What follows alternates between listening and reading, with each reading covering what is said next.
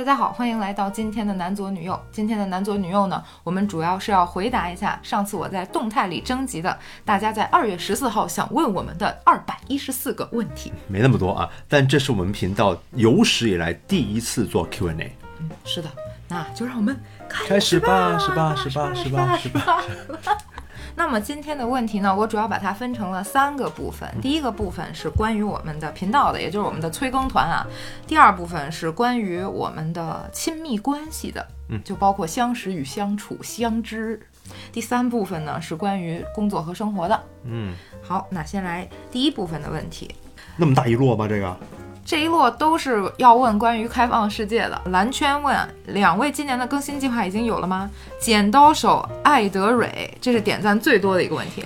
下一期开放世界啥时候拍？说实话，我们俩也都还没有想好，还没有定吧？我觉得是。但我们看啊，我们已经去过中东，嗯，埃及算是北非了吧？嗯，也去过北美了，嗯，那我们也就剩下。呃，南北极先别说啊，那太贵了。嗯，南美洲有点远啊，嗯，那可能也就剩下一个欧洲还没去。有可能，有可能会是欧洲。不把话说死了啊。嗯，在这么多关注我们开放世界是不是还更新的这些人里面，只有一位在关心开放世界的经费要花多少。这就是您的专长了。嗯，作为我们本组制片管理，我是负责计划一切的行程和经费的。大概的机票，拿埃及举例，我们埃及加上佩特拉这一趟机票一共大概在一万吧，我记得。纽约的是很便宜，三千多。北京纽约的往返，一期总共的下来，我觉得可能得有个两两万，两万三万，玩个十几天吧，大概。嗯反正我对你做预算是很放心的，嗯啊，纽约那次呢，虽说是我做的行程，但我做完行程之后，我就会给他看，说你看我要去这地方，你想你想想怎么办吧？好，这个是关于开放世界的啊，今年肯定会有啊。下面关于男左女右的，男左女右的选题，平时是怎么想出来的呢？哈，一拍脑门想出来的。大多数我的选题都是从生活里的一些我观察到的一些现象，或者是我觉得一些有意思的东西，一拍脑门想出来的。我觉得分为好几类吧，嗯，就有一类是我们例如去完美国旅游，哎，嗯，有一些感悟可以跟大家分享一下的。去完埃及回来，去完我去完沙特回来，嗯，分享分享，有感而发型。对对，有一些呢，就是我在。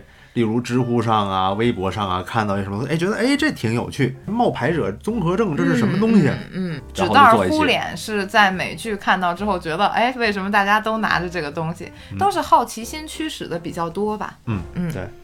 还有就是，麦咪现在还在养猫猫小不点儿吗？还想看两位出与猫猫有关的男左女右。你先说小不点在哪儿吧。小不点现在在我爸妈家享受着皇家级别的待遇，他就是代替了我的存在。我每次回家只要想碰他一下，我妈就会说你别招他。他现在越来越胖了，他本来就是三只猫里面最胖的一只，现在坐在那儿鼻子都会，就像你现在睡觉一样，对，就已经不通气了，快。需要减肥了，但他为什么不在我们这儿了呢？就因为他跟我们的小天使戈登不对付。小不点儿可能是因为刚来的时候长时间的受到了戈登的这么一个压迫感，导致他后来发现自己其实比戈登块儿大很多的时候，就老想逮着戈登欺负。发展到后来，他已经把戈登当做是一个猫玩具了，只要戈登从猫爬架上下来，对，脚一碰地那一刻，没错，他就冲过去了，就开始。嗯，我是不是可以抓他了？对，然后就要冲过去抓他，而且是真打的那种，戈登都被吓尿的那种，我们还得在地上擦尿。嗯，是的。这这只也被小不点追过，但是他呢，他是不服输的那种。虽然我个头最小，但是我叫的声音比你大，哇！所以小不点反倒有点怕他。但是戈登太好欺负了，所以我们为了照顾戈登，嗯，只能把小不点送走了。接下来有一系列的灵魂拷问是针对你的，还会做宝可梦系列吗？杰森已经退休哈迷，神奇动物三是不做了吗？你啥时候有空直播玩霍格沃茨之遗？来自三大不可饶恕咒倒背如流的阿兹卡班优秀毕业生提问，还有一个是拷问我们俩的无心之书系列什么时候再更新？啊怎么说呢？我觉得很多 UP 主都遇到过这样的问题，就是你之前有一个特别火的系列，嗯，那后面突然不做了之后，就会有很多人问你，你什么时候做这个？我只想看你做这个，你做的什么别的东西我都不感兴趣，嗯，我就想看你做宝可梦，我就想看你做哈利波特。那宝可梦我不做的一个原因，首先是我现在不玩宝可梦了，嗯，然后呢，后面的宝可梦我也不熟悉，它是它是为什么长这样，我都不知道。你也数不过来到底有多少了吧？呃，一听到有六百只、上千只，我就哎呀，我不行了，不行了，不行了。哈利波特呢是这样的，有人问我，呃，为什为什么现在不做神奇动物三啊？说白了，那电影我都还没看完，为什么呢？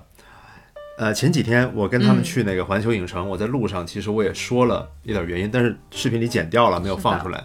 当时我就说，我来到了哈利波特园，就感觉有点像上班的意思。你想想，你平时如果就是一个职业足球的队员，嗯你在放假的时候、休息的时候，你想会去踢足球吗？嗯，就逐渐的，哈利波特的视频做太多之后，我就给我一种，每次一看到哈利波特相关的东西，只要那个音乐噔噔噔噔噔一起来，我就开始紧张，我就觉得在上班，它失去了原有的乐趣。至少等到有一天这种乐趣回来了之后，我真正出于我对他的喜爱再去做它，比我现在觉得要完成任务一样做它，会更加真诚一点。嗯，而且我觉得有另一方面也是，大家其实也蛮期待你教英语的，嗯但其实现在网络上面教英语的 UP 真的是多如牛毛，做什么都不差你一个人。对，会有一点，我觉得。那至于什么时候玩《哈利波特》那个什么遗产呢？我不玩是因为我没有 PC，我的 Xbox 也卖掉了，所以我现在没有任何的设备可以玩，MacBook 也玩不了游戏。所以呢，大家想看我玩的话，欢迎微我五十啊，开玩笑，开玩笑，帮我买一台 PC，这样我就可以助力每一个梦想。助力每每一个梦想。关于无心之书这件事儿呢，我可以给大家解释一下。其实我本人并不是对我讲的东西不感兴趣，而正是因为我经常是从一个点我就往里面挖得很深，挖得很深之后，我都知道了以后，我就属于一种，嗯，说得好，讲得好，我知道了，已经满足了已。经满足了。对，因为我的满足其实是在这个探索过程中的，往往让我把它做成视频再发出去的这个过程，对我来讲并不是满足感有那么的巨大。我虽然想跟你们分享，但其实无心之书是一个。嗯，后期制作量非常大的一个东西，而且捋这种历史线其实并不是我所擅长的，我只是单纯的对文物这条线或者文化这条线我会特别感兴趣。对，麦咪是会把自己沉浸在这些知识里面的。嗯我做那期节目的时候，我就会更多的感觉我是作为一个记者的眼光去看那些数、那些呃数据，还有各种资料，嗯我会哎专门去挑哪一句比较重要，哪一句比较重要，然后做节目的时候必须得说这一句，必须得说那一句。但是他呢是不把节目这两个字放在脑海里面，然后他读完之后，哎呀，好多信息啊！好哎怎么做视频来着对，着？怎么做视频来着我每次都是这样。要不甭做了，我继续读下去吧。下面是一个比较轻松的问题，嗯，问说骑行大概多久出去一次？每次会骑多远？感觉北京人多车多，有什么好的路线吗？还有一个是问关于我们骑行直播时候用的传呼设备是什么？感觉挺好。BB 机。BB 机。首先第一个问题嗯就是骑车的频率，呃，我们最近可能比较少，因为一天气实在是太冷了，时不时还下雪。嗯，对，时不时还下雪，所以我们出去的就比较少。然后呢，我们是怎么规划路线的呢？有问这个吗？呃，有问说呃，对，有什么好的路线？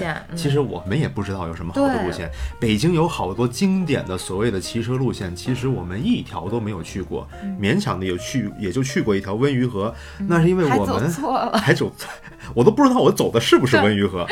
那因为我们平时不是一个专业去拉练骑车的人，我们真的就是休闲骑，嗯所以呢，我们加入不了任何的骑行爱好群体，因为他们可得是讲速度的，所以我们是一边瞎骑一边瞎聊。嗯，那我们是怎么样做到瞎聊的呢？就是用某个呃绿色聊天软件的语音功能，我们就能做到通话了。是的，然后收音呢，就是通过 GoPro 连接上那个罗德的某款一拖二的麦克风。如果大家想知道的详细一点呢，我们可以做一期视频聊这个，那就请大家关注我们的小号“说奇逗唱”。都有人开玩笑说那个号已经变成主号了，因为那个号天天发视频。对，那个更新的很频繁，主要是因为都是长视频，没有太大压力。嗯，还有最后一个关于我们频道的问题，这肯定是问我的，因为他是我的舰长问的。嗯，主播后面可以多直播吗？作为一个你上了得有半年剑，一共播过两次的人，怎么说呢？我必须得回答你，当然可以，这也在我后面的计划当中。但是呢，我要是天天播，你就得天天来，你敢天天来吗？你敢天天来，我就敢天天播。这话就撂在这儿了。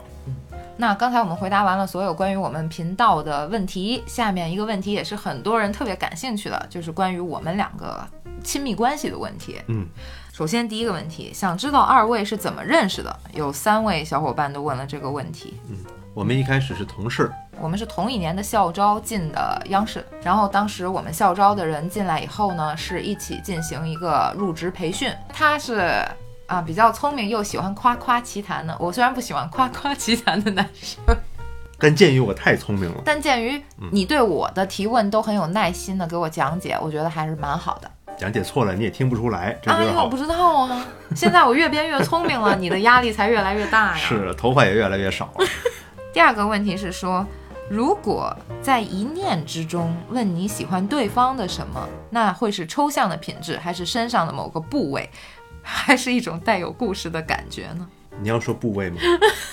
不要还是说品质吧？就我喜欢你对什么事情都有着好奇的一颗心，还有就是一开始我觉得你这个人性格应该会比较温和，不像我一样会比较暴躁。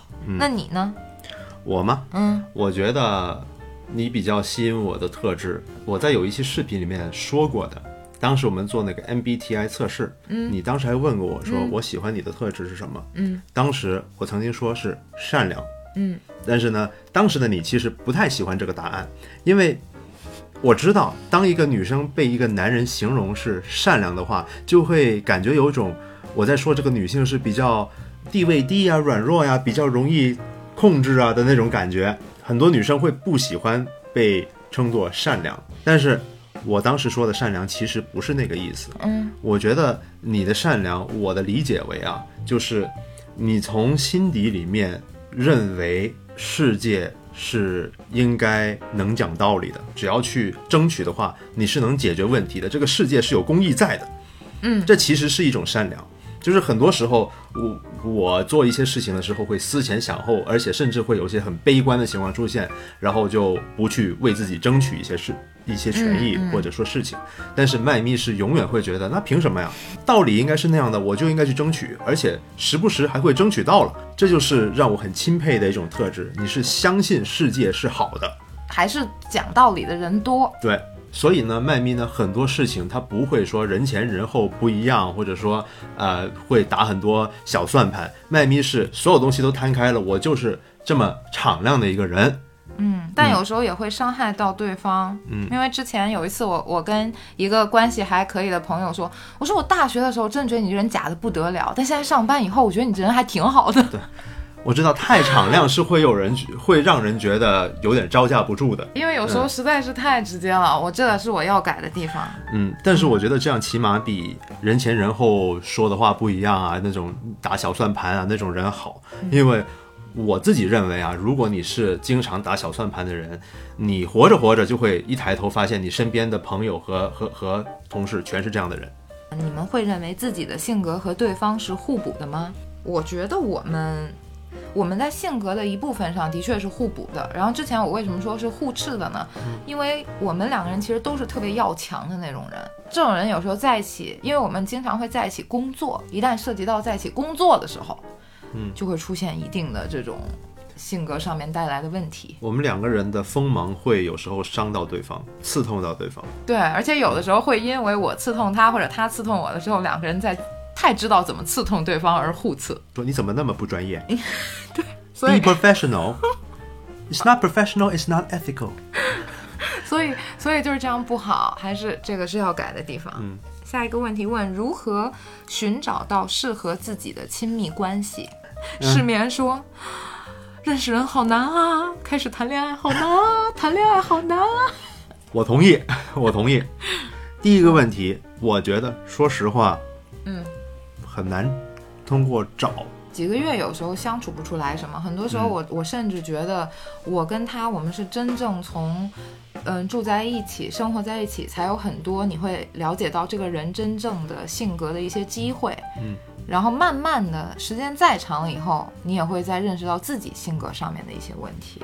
你相处了一阵子之后，你发现你你跟对方合适还是不合适，嗯合适的程度有多少，不合适的程度有多少，很多时候真的有一点儿运气的成分在那里头，而且有一点阅历的成分吧，就是你经历过一次，你会知道你不喜欢什么样的人。其实是你在排除你不喜欢的人之后，嗯然后你选择了一个你没那么讨厌的。对。但是我是很怀疑你能一下子就挑到第一个，我觉得特合适、特喜欢，然后最后就 happily ever after。我觉得那是超级运不太气好可能的那仅仅的小小部分人。所以为什么活得越久，就越有点相信缘分这个事情？嗯嗯嗯，是的，是的。哦，下一个问题是问我们在一起久了，不会感觉热情褪去吗？怎么保持爱情的热烈呢？对对方的感情更多的是爱情还是亲情呢？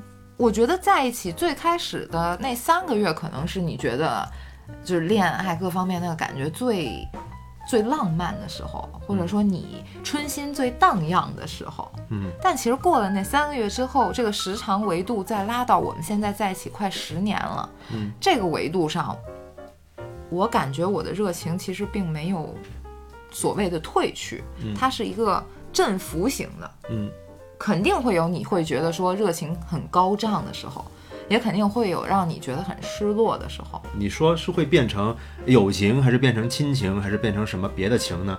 呃，我倒不这么理解哈。嗯，我认为，呃，关系就是越来越发展，你就会发现自己想法上、说话的方式上越来越像对方。有时候我说着说着话，我就发现，哎，刚才我那说话的方式，这不是他说话的方式吗？嗯我怎么哎跟他越来越像了？对，比如跟我吵架的时候会抄袭我的句式，然后我就会说，我最讨厌的就是你学我跟我吵架，因为我听着特别烦。最后我发现，只跟他相处是最舒服的。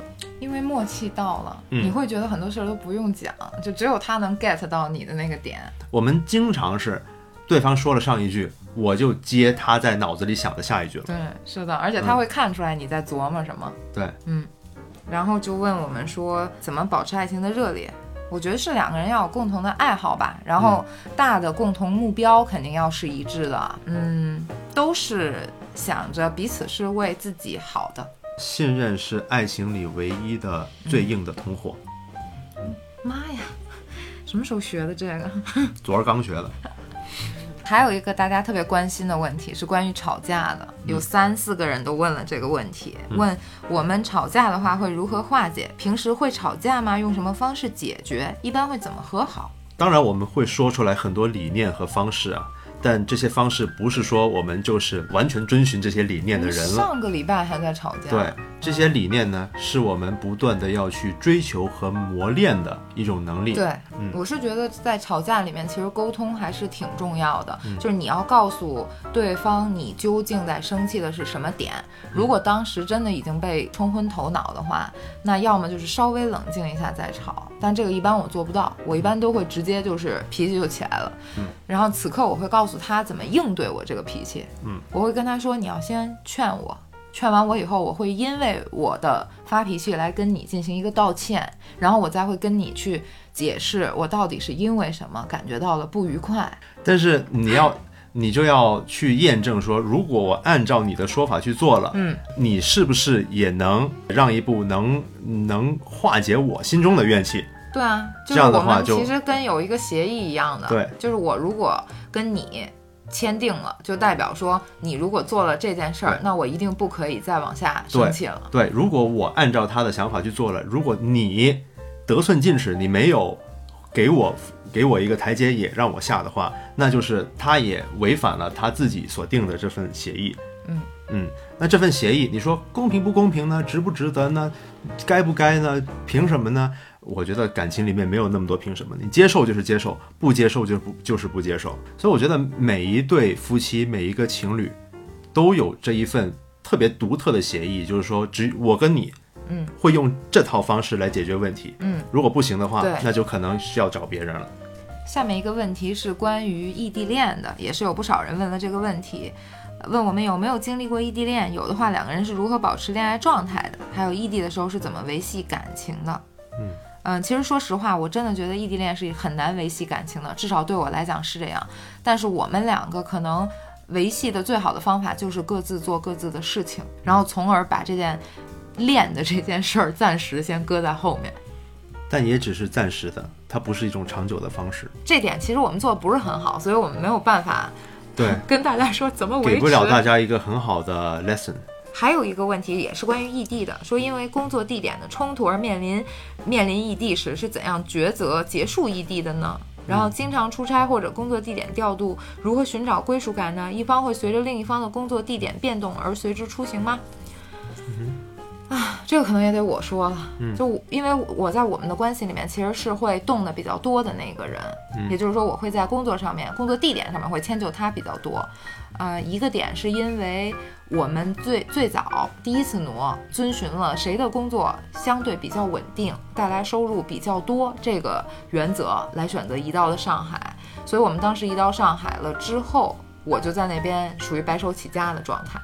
然后等我们再移回来的时候，我就已经是完全的自由职业了，就是其实在哪儿干都可以了，就还是要有一方先做妥协。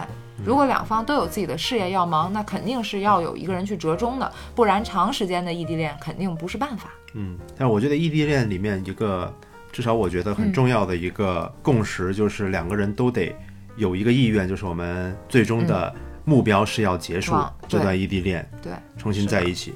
嗯，你要是都没有个盼头的话，那就很难维持下去了吧？嗯嗯，同意。下一个问题是关于两个人的成长和发展的，如何让两个人的成长及发展步调保持一致呢？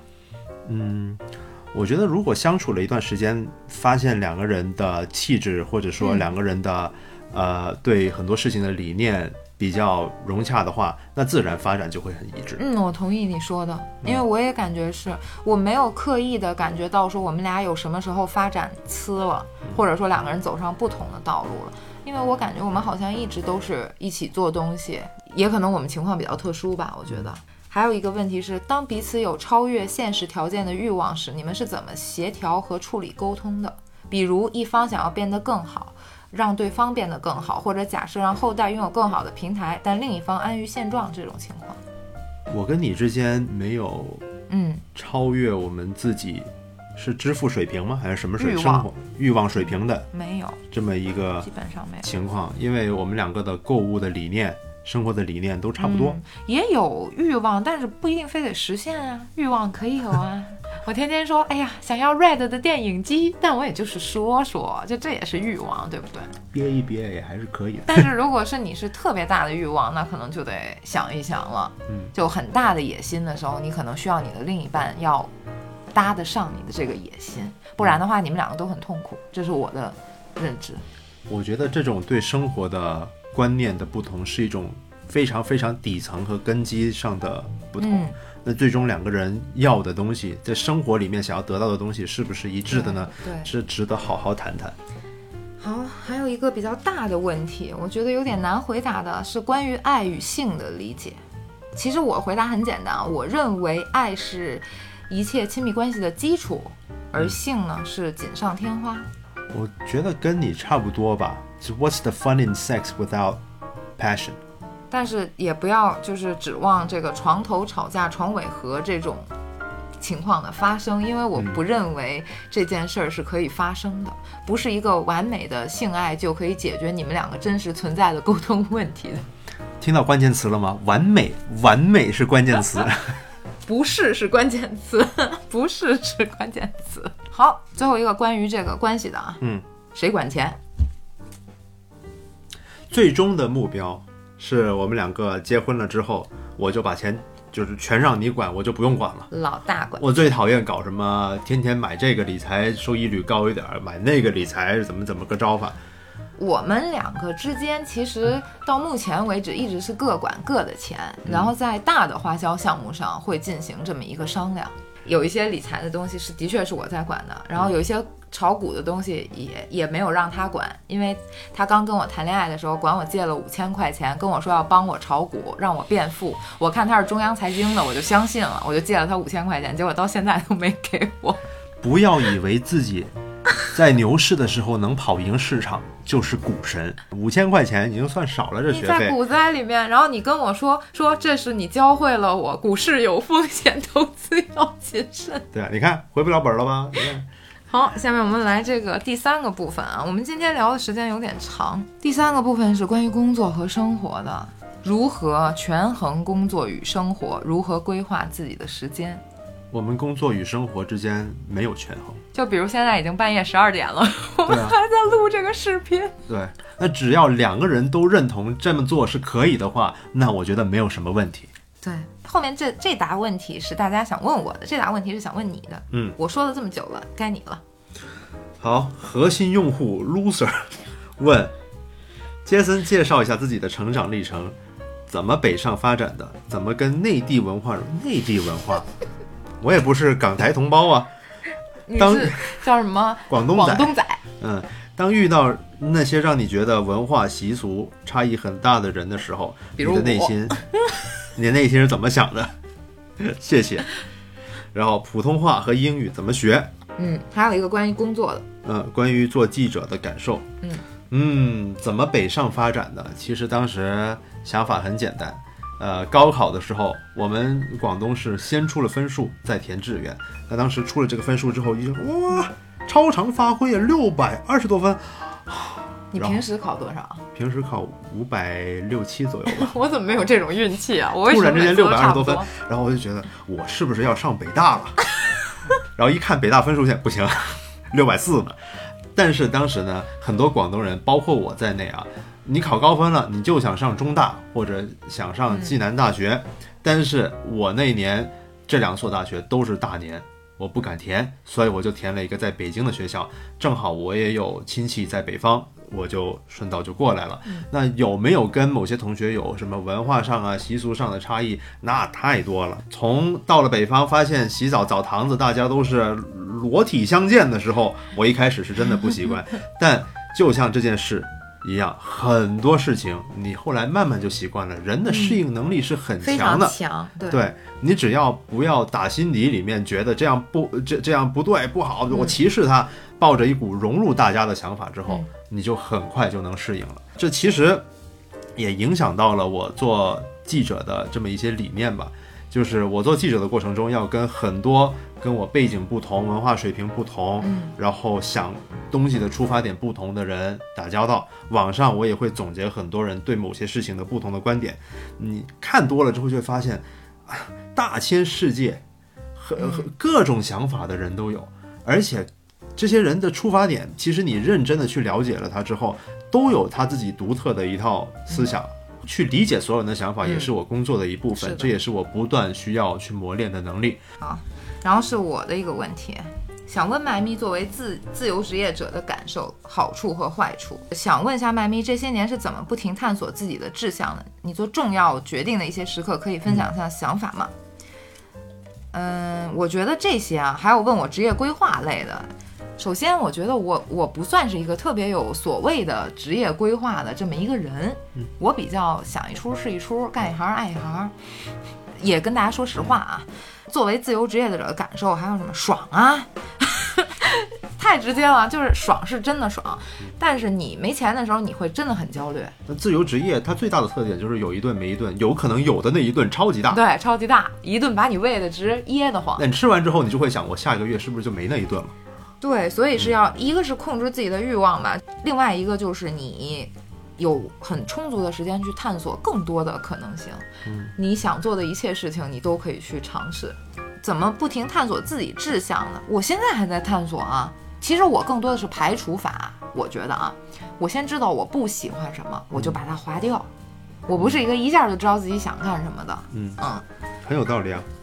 我做重要决定的一些时刻，其实你别说，我真不知道哪些时刻对于我来讲是重要时刻。我觉得人生中很多的重要决定都是在呃下意识里面就已经想好了，在一个很长的一段时间里面，你脑子里面在权衡各种东西，嗯直到你做决定的那一刻，其实你早就已经做好了决定了。嗯嗯有道理的。还有一个就问我出去留学的话要怎么适应当地呢？我只去过香港读书，在香港读书的时候，我觉得就是语言上面，你首先做到差不多能听懂他们说什么了。然后你又能大概的表达出来自己想说什么的时候，那个时候就是很快乐了，嗯你就很容易融入了。我觉得语言是最重要的吧，对于我来讲，然后多了解一下当地人关心的一些事情，然后了解一下你周围的人都在做什么。下一个问题，嗯，是问我们在大学毕业之后参加工作、适应环境，到逐渐找到自己定位并能做好工作的时候，都思考了些什么，做了些什么。我的话，其实我自己一直做的东西就是全力以赴吧，就这四个字。对交下来的工作全力以赴，然后每次都是超标的在完成工作的，因为我不认为我是在给这个机构工作。我以前上班的时候，为什么我晋升比你快那么多？就是因为我一直在全力以赴。就我们当时在第二年的时候，我就已经开始做管理了。对他给我派活儿，我给他派活儿了，开始。我真的就是因为全力以赴，我觉得我学的每一样东西都会在未来的时刻成为帮助我往前走的更多的这么一个技能，所以我不。排斥多做东西，我是觉得工作得有耐性吧。就是有很多人会觉得，我进入了一个机构，哎，领导给我做的这个事情不完全是我想做的，嗯，然后我就觉得没意思，我要摆烂，或者说我直接想换职业了。但是我觉得，呃，每一个机构当然都有就是组织想让你做的事情跟你自己想做的事情不能完全重叠的这么一个情况。但是只要你把事情做好了。你总会有机会让这两个这两个圆更加的重合的。对，你只要你的能力能证明给你的上级看，上级就会更多的去了解说你更想做什么样的东西，然后你也更有更大的底气去证明给你领导看，我想做的事情是能。cover 掉你想让我做的这些事情的，嗯，但我觉得起码是，起码是这岗位是你还挺喜欢的岗位。对，如果这岗位一上来就是一个你根本就不想干的岗位的话，其实很难做到这个。对，就像你刚才说的，我有可能不能一上来就找到自己一个特别喜爱，我觉得就要干一辈子的事业。那起码我到现在还在找。对你起码你要自己先消除你自己特别不喜欢干什么。对。啊，一点点做消除法，然后呢，找你自己觉得你自己喜欢干并干得好的方向来去体现自己的能力，是的，然后才能有机会一步一步的往你自己想做的方向去靠拢。下一个问题是关于我们个人对于世界和对于自己的看法的，问我们有没有对世界或者对自己彻底失望过一段时间，有的话是如何调整的？还有小王子问的问题是：两位有感到非常疲惫和焦虑的时刻吗？有没有个人从焦虑中抽离的小办法？嗯，小王子作为一个这么了解我的人，应该知道我的人生底色就是焦虑。我从焦虑抽离的办法就是接受我我的底色是焦虑，因为我曾经试过无数次让自己说你不要焦虑，你不要焦虑，最后变成了我焦虑，我为什么不能不焦虑？就无限循环，精神内耗的顶级啊！所以我后面就慢慢接受了，我可能就是这样的人。那我需要跟我身边的人怎么去沟通这件事儿，让我能没有这么焦虑。嗯嗯，逐渐的就好了很多。我觉得这是我脱离焦虑的办法。我跟大家分享一件小事情哈，嗯，呃，那就是我们最近正在布置这个新的这个背景嘛，虽然现在还没有完全布置好哈，背后有点单调。但是我发现，我平时啊，虽然是一个很爱喝酒的人，每天晚上都会要喝一点儿，感觉就像是一个就必须完成的事儿一样。但是在我布置这个 studio 这几天，我却不那么想去喝酒了。这就让我顿悟了一件事情，就是喝酒其实它本质就是逃避嘛，我逃避我的现实，逃避我的焦虑。但如果你觉得你有一件特别让你有盼头的事情可以做的话，你就自然就不想去做这些让你逃避的事情了。嗯，这是一个。我就发现生活里只要有一些小满足、小盼头，不不停的用这种小满足来填补自己的话，你是没有那么容易去感受到想要去逃避的感觉的。所以我最近有很多视频也分成一个一个小视频，然后长视频呢也也不多剪了，就让大家去感受一下我们的沉浸感。哎，呃，一期一期视频的发，虽然啊观看量不高。但是每次看评论，我都觉得很满足，而且这种满足几天就会来一次，几天就会来一次，哎，反而让我心情平和了不少。以前总觉得我要憋个大的，哎呀，现在还是这样，不到十万播放，我觉得我都对不起了，我怎么难受？不，我现在还是想憋个大的，但我觉得我对播放量是越来越佛系了，因为我觉得你不要为了你自己控制不了的东西而去焦虑，你你能控制你的视频做的是比你上一次好的，这就行了，对，剩下就随缘。只需要跟以前的自己比，未来人生的打算，嚯，好多人问的，你知道还有啊？嗯，办婚礼了吗？会一直在北京定居吗？事业上规划什么样呢？生小朋友、结婚的计划，两个人有聊过吗？什么时候要孩子？还有底下人问他俩他俩结究竟结婚了吗？到现在还没有。不过呢，我们是有很强烈的意愿，你好逗 结婚，的对，是对，但是对未来的打算啊，什么啊什么时候要孩子啊，这种真的说不好，就因为这种人的想法是随着这种环境是会变化的。我们怎么可能在现在就跟你们说，我们以后肯定会怎么样的？我们过去两年给很多人的一个最大的教训就是，很多时候你是赶不上变化的。对你不要想的巨远无比，嗯，你只要想着你要快乐、要健康，然后要做自己喜欢的事情，够了。想问一下，年收入多少的时候才有安全感？还有什么麦咪觉不觉得北京房价太贵了？先回答你房价问题，我真的觉得房价太贵了。谁不认为北京的房价贵啊？我连站出来对，vivo 五十。vivo 五十 但年收入有多少的时候才有安全感呢？你觉得？这个问题，我觉得我非常有发言权，因为我是一个会记账的人。嗯，我也强烈建议这位提问的小朋友，你一定要记你一年的账。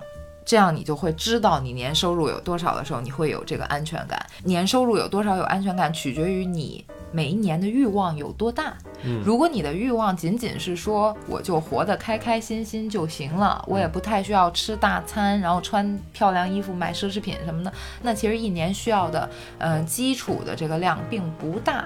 就比如在北京，呃，你要是说我可以跟别人合租，你可能一个月两三千房租，嗯或者你说我可以住得很远，那我一个月又可以对吧省。然后我每天我可以吃比较简单的，我可以自己做饭，那你一个月一千块钱饭钱嗯足足够了。就是看你欲望在哪儿。所以你的收入和你的需求其实是两个相辅相成的变量，对，你不可能只考虑一个，不考虑另外一个。很喜欢开放世界，三年没有开放了，接下来开放世界继续吧。你们是搬回北京了吗？以你们的视角，北京和上海有什么样的不同？我看出来了，你就喜欢看开放世界是吧？不看男左女右。我们明明做过一期视频，做男左女右讲北京和上海。你可能都看不到这儿了。我要特意艾特他，我要把所有问问题的人都艾特出来。我真的是个焦虑又苛刻的人，真焦虑啊哪里善良了？至于北京跟上海有什么不同呢？我们已经做过一期视频了，欢迎去看我们那一期视频。杰森接的头发后来有掉过吗？呃，有。最后这个问题开始变得奇怪了起来。怎么后来都是这些问题了，是吗？差不多。啊，我诚实的告诉大家啊，我刚接完头发之后的两年时间里面，我是没有吃药的，那种药就是那种能让头发不掉的那种药啊。然后我当时觉得接完头发我就可以了，但是呢，两年之后我就发现我的后脑勺，虽然前面的头发直发区域的头发不掉，但后脑勺已经快秃了。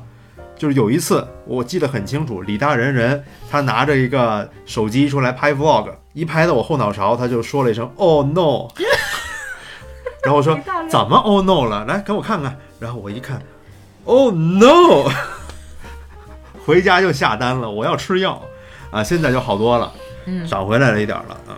没有方向的人应该怎么样度过一生呢？我天呐！好沉重啊！这个话题，我应该怎么样度过一生呢？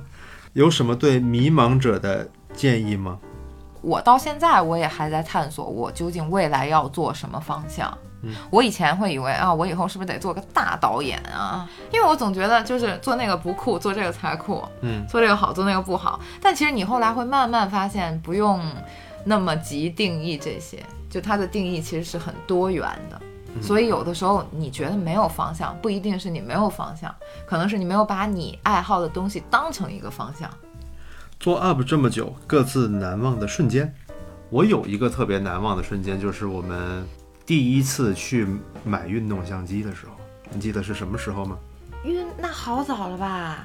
一二年或者一三年的时候，好早了那会儿。